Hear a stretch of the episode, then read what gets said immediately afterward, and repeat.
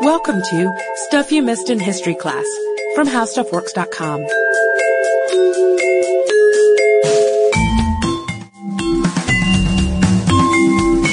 Hello and welcome to the podcast. I'm editor Candace Gibson, joined by staff writer Jane McGrath. Hey, Candace. I think chivalry is alive and well, and we have the knights of Middle Age and medieval Europe to thank for that. That's right. And uh, I guess when we're young, we think about, I guess the little girls at least, think about meeting knights in shining armor.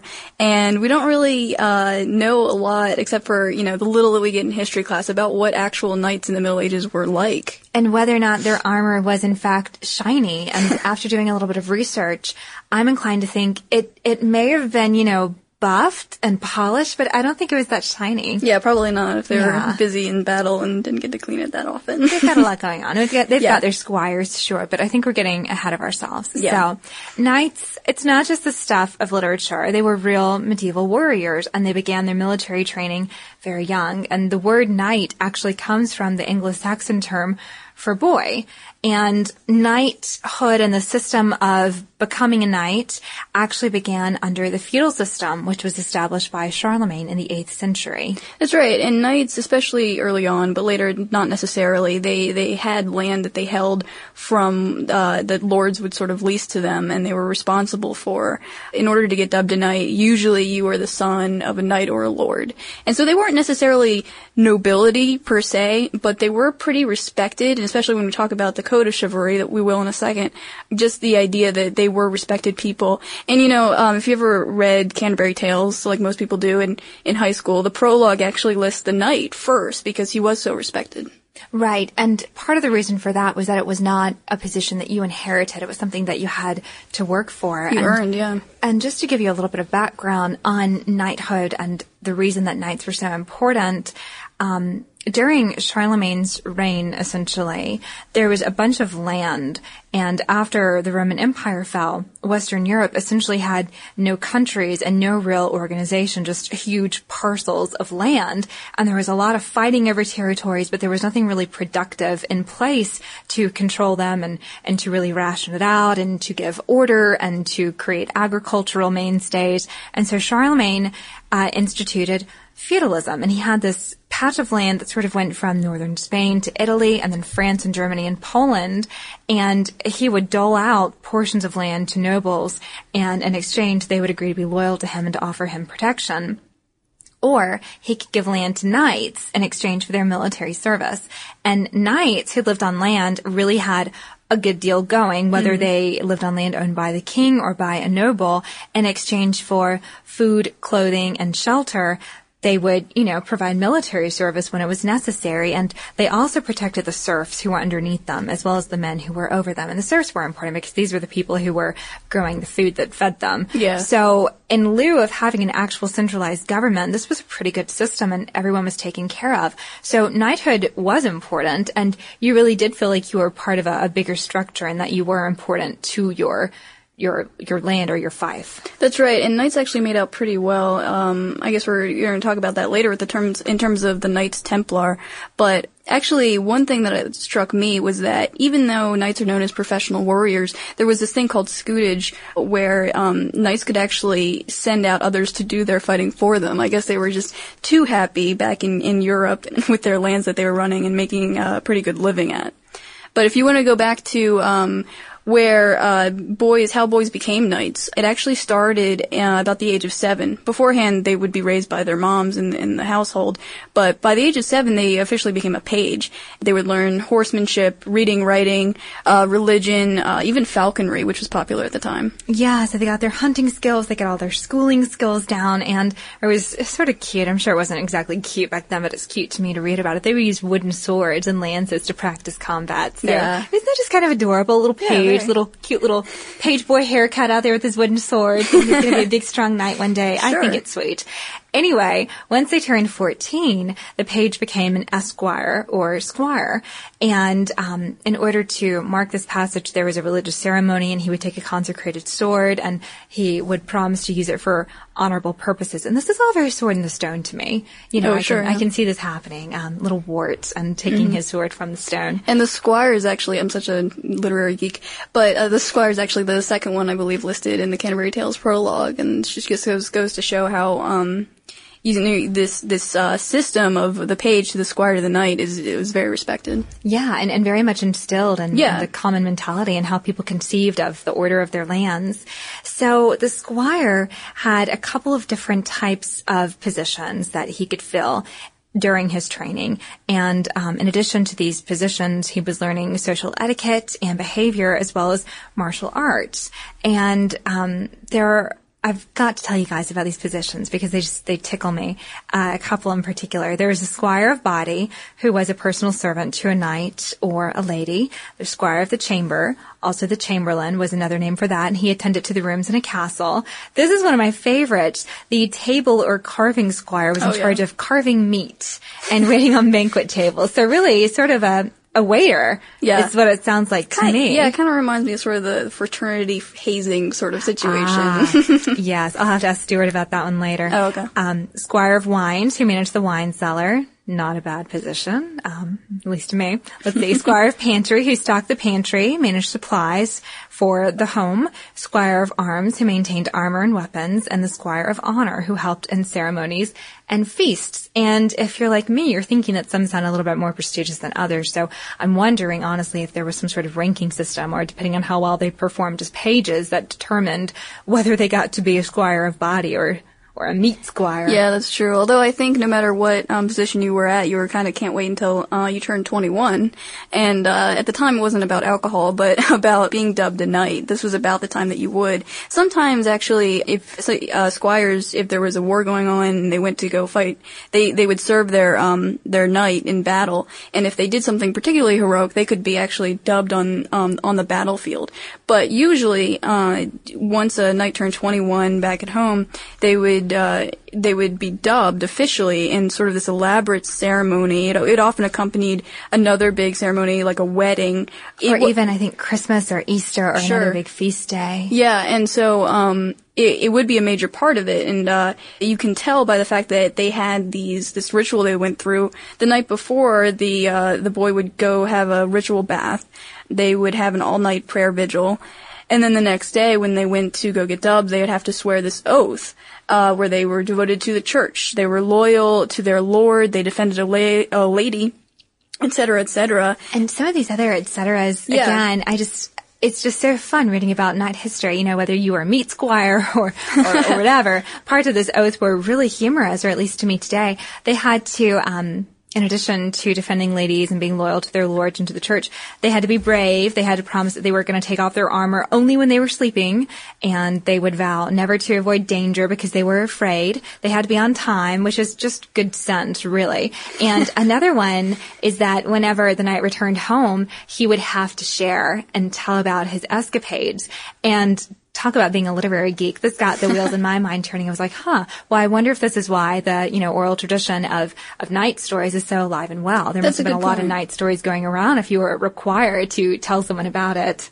Yeah, and another one I found interesting actually in the little details was that if a knight was taken prisoner, he would have to surrender peaceably after he was really taken, and he wouldn't be allowed to fight his captors again until he got their permission, which I found really interesting. You would expect, you know, if you were taken prisoner that you would try your best to fight your way out of Right. it. But there's an interesting code uh, that, that this o- this oath that they had to take. And you can imagine if every single knight is good enough to uphold the code, then things must have been, you know, pretty chivalrous around there and people must have, you know, been really proper and, and kind to one, one another. But it seems like every now and then there's, there's a bad apple that gets through and, and bad knights must have come along and done things like stolen another's armor or Sure. challenged him to a duel and it was sort of two on one instead of, you know, one on one as the action was supposed to be. Yeah. So, Yeah, and it's interesting. I mean, most people associate uh, this whole oath with what is now known as chivalry. I mean, if you don't sort of just talk about how uh, opening up a car door is chivalrous, but actually the term originally originally uh, came back to just meaning good horsemanship, which I found really interesting. Another source I found said that it meant just plain tenure of land at all, and that sort of made sense to me in terms of the word gentleman, which uh, you know s- has a similar uh, evolution in how we think of it uh, think of it today. You know, gentlemen are people who open doors for ladies, but back then, uh, uh, a gentleman was just sort of someone who owned land or property. So it's just interesting to look at the evolution of what these terms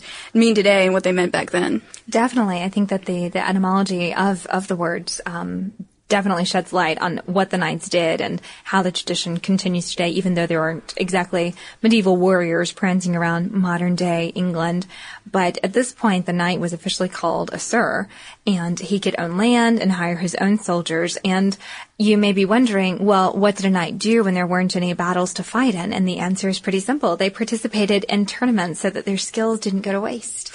And, That's right. And um, one of my favorite, I think, is joust. oh, yeah. Yeah, Definitely. Um, I'm from Maryland, in case you didn't know, and jousting is actually our official sport. I don't know how that happened, but but it's very bizarre. But I mean, I love it. And jousting, if you've ever seen something like a Knight's Tale, obviously. Uh, uh, with Heath Ledger, it was sort of it was it was a one-on-one thing where knights would go up against each other mounted on horses, and they would basically rush at each other with long, dull-headed lances, and so they would keep them out in front of them so that would, they would try to hit the other person as they went by, and uh, you win about through about three lances, and uh, you would get points based on if you broke your lance on the other person, where it hit, etc. And after three lances, they would get off and, and start fighting if they wanted to with swords, actually. And the church, I guess, was okay with jousting because it was not quite as dangerous as another popular tournament, and that was the melee. And that was sort of a free-for-all battle. Imagine a really big group of knights, and um, you're in this big huddle of knights and you eyeball a competitor. You choose one other person, you start fighting. Once you defeat that person, he's down. Either he's down dead or he's down passed out. You move on to the next person. So it's a one-on-one fight, but in the context of a larger group and the premise is last man standing wins. And the church really did not like this one because a lot of people really did die. And it just, you know, for the sake of entertainment, it just seemed rather controversial. So, and also, you know, from my modern perspective, it doesn't seem very chivalrous to uh, perform like this in front of a lady you were trying to impress by killing other people. But alas, I have an, an anachronistic point of view. So, I can see that. Although, um, one advantage to fighting these games is that you could make a lot of money. That was one motivation that they had, in, in addition to like getting honor and and practicing your skills. But they could actually get money by the fact that, at least in jousting, uh, when someone lost, they had to turn over their horse and their armor to the winner, and they could buy back uh, those things from the winner. And so, the if you were a common winner, you were good at jousting, you could make a good load of money.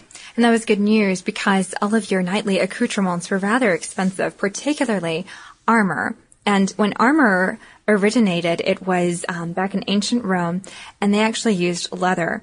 And leather was very expensive to use, you know, as a full body protective covering, but it was malleable, so it was really cool because you could shape it and then you boil it in water or oil and it hardens in place and you've got something that's very resistant to all sorts of points and tips and piercings coming at you.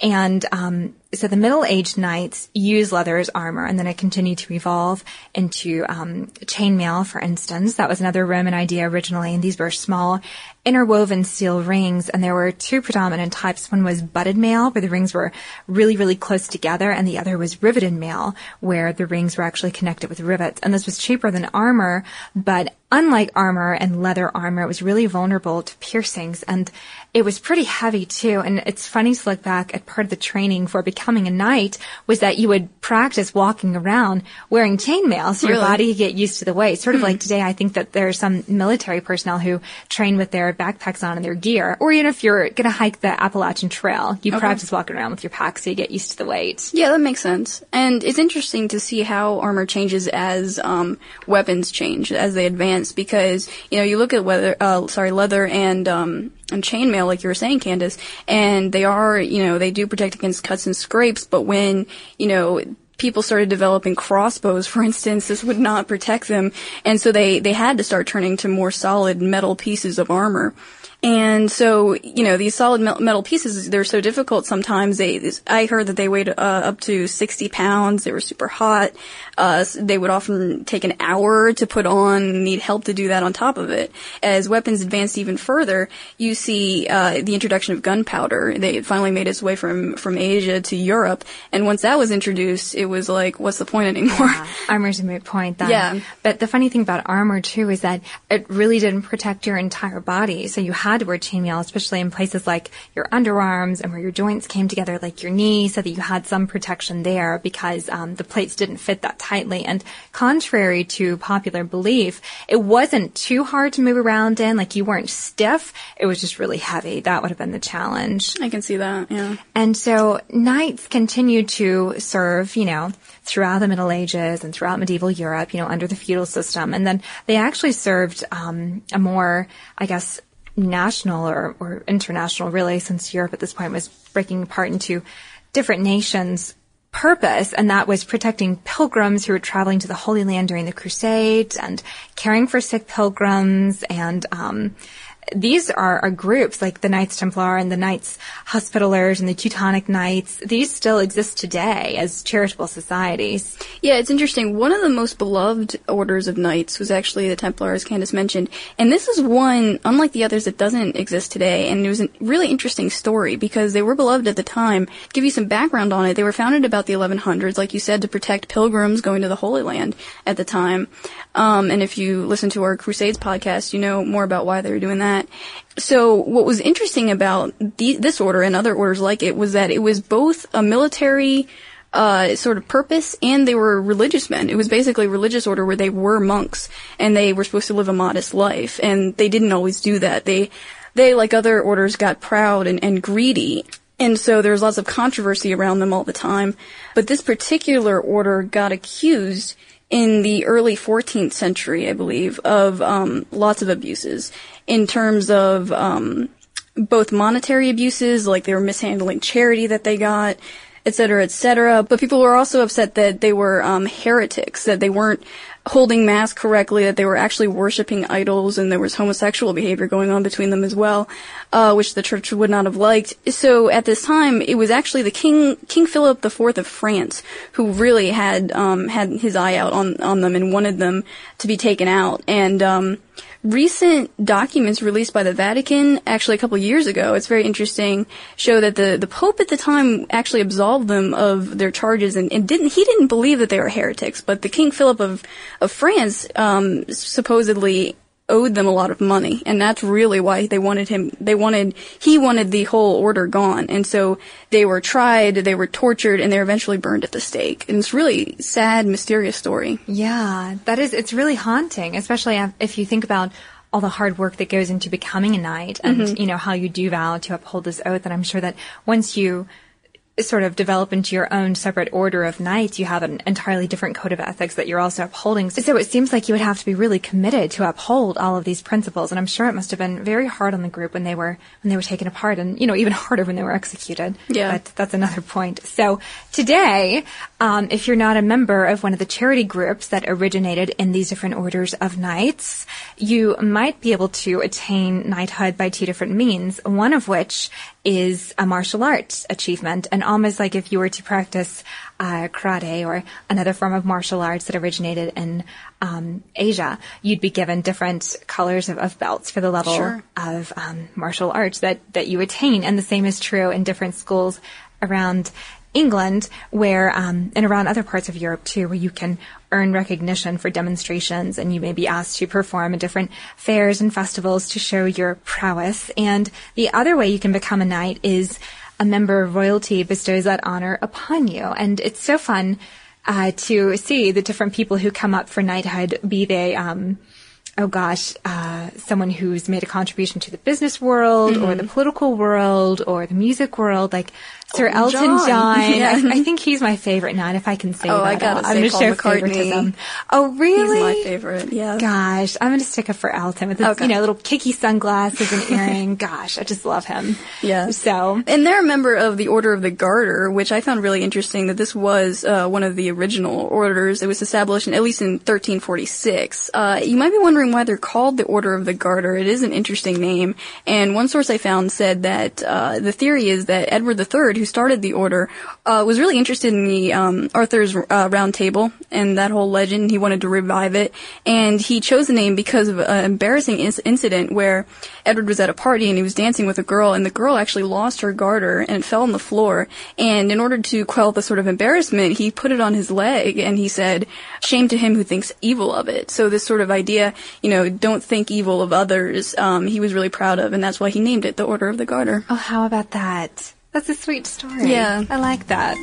So clearly, there are a lot of different tales and legends surrounding the Order of Knights and many more knights specifically for you to learn about. So be sure to read all about knights and castles and maybe even article on dragons on howstuffworks.com. For more on this and thousands of other topics, visit howstuffworks.com. Let us know what you think. Send an email to podcast at howstuffworks.com.